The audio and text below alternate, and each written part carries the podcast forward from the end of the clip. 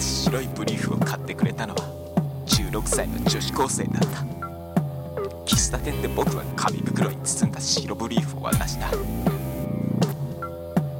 彼女は袋の中を覗き込み僕の方を見てうなずく。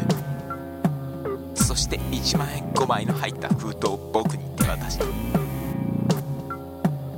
の中にはいろんな人がいることぐらい28年間生きていれば大体分かったつもりでいた。しかしこんな物好きがいたなんて。僕の白いブリーフを買ってくれる人はいませんか？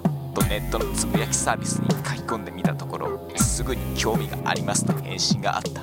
それからしばらくやり取りした後にこうして直接会うことになり売買が成立したのだ。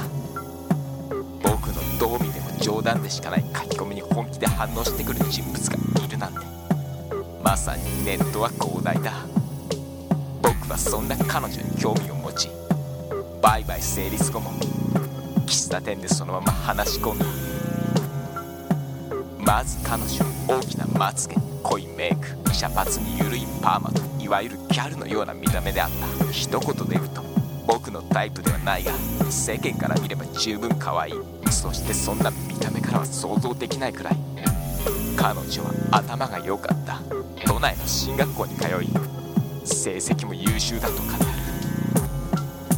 小説はもちろん医学心理学。物理学など専門的な要所を原文のままで読むことが好きらしいそして彼女の親は経営者でとても過保護に育てられたことを話してくれた。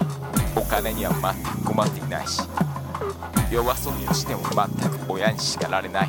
学校も退屈だし一時期はネット生放送に顔を出して出演したりしてそれなりの人気を得たようだが男たちのいやらしい発言にうんざりしてそういった活動はもうやめたらしい。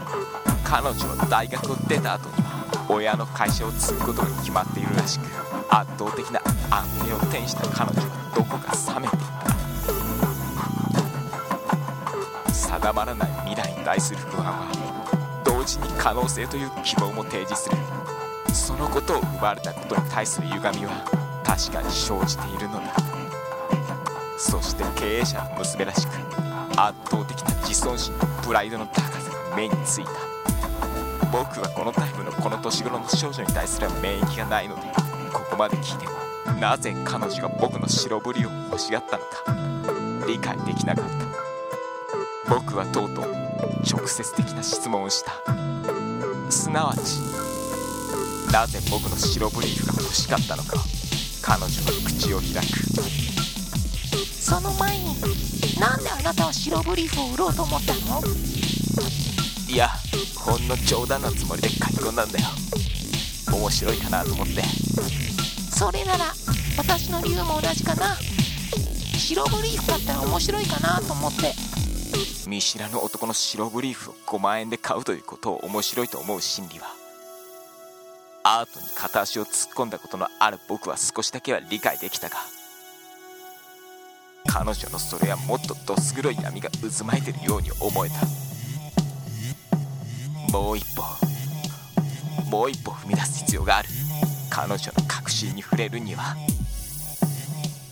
その君は今彼氏とかいるのかな？いるけど4人。そうだ。彼女には当然彼氏もそれくらいいるだろう。彼女は全てを手に入れているそしてこれからも自らが望んだものを手に入れられる頭の良さを持っているその白ブリーフ彼氏に見つかったら怒られないの怒る人もいるかもね。でもその人とはそれまでかな僕は負けた。結局彼女の本質も何も分からず。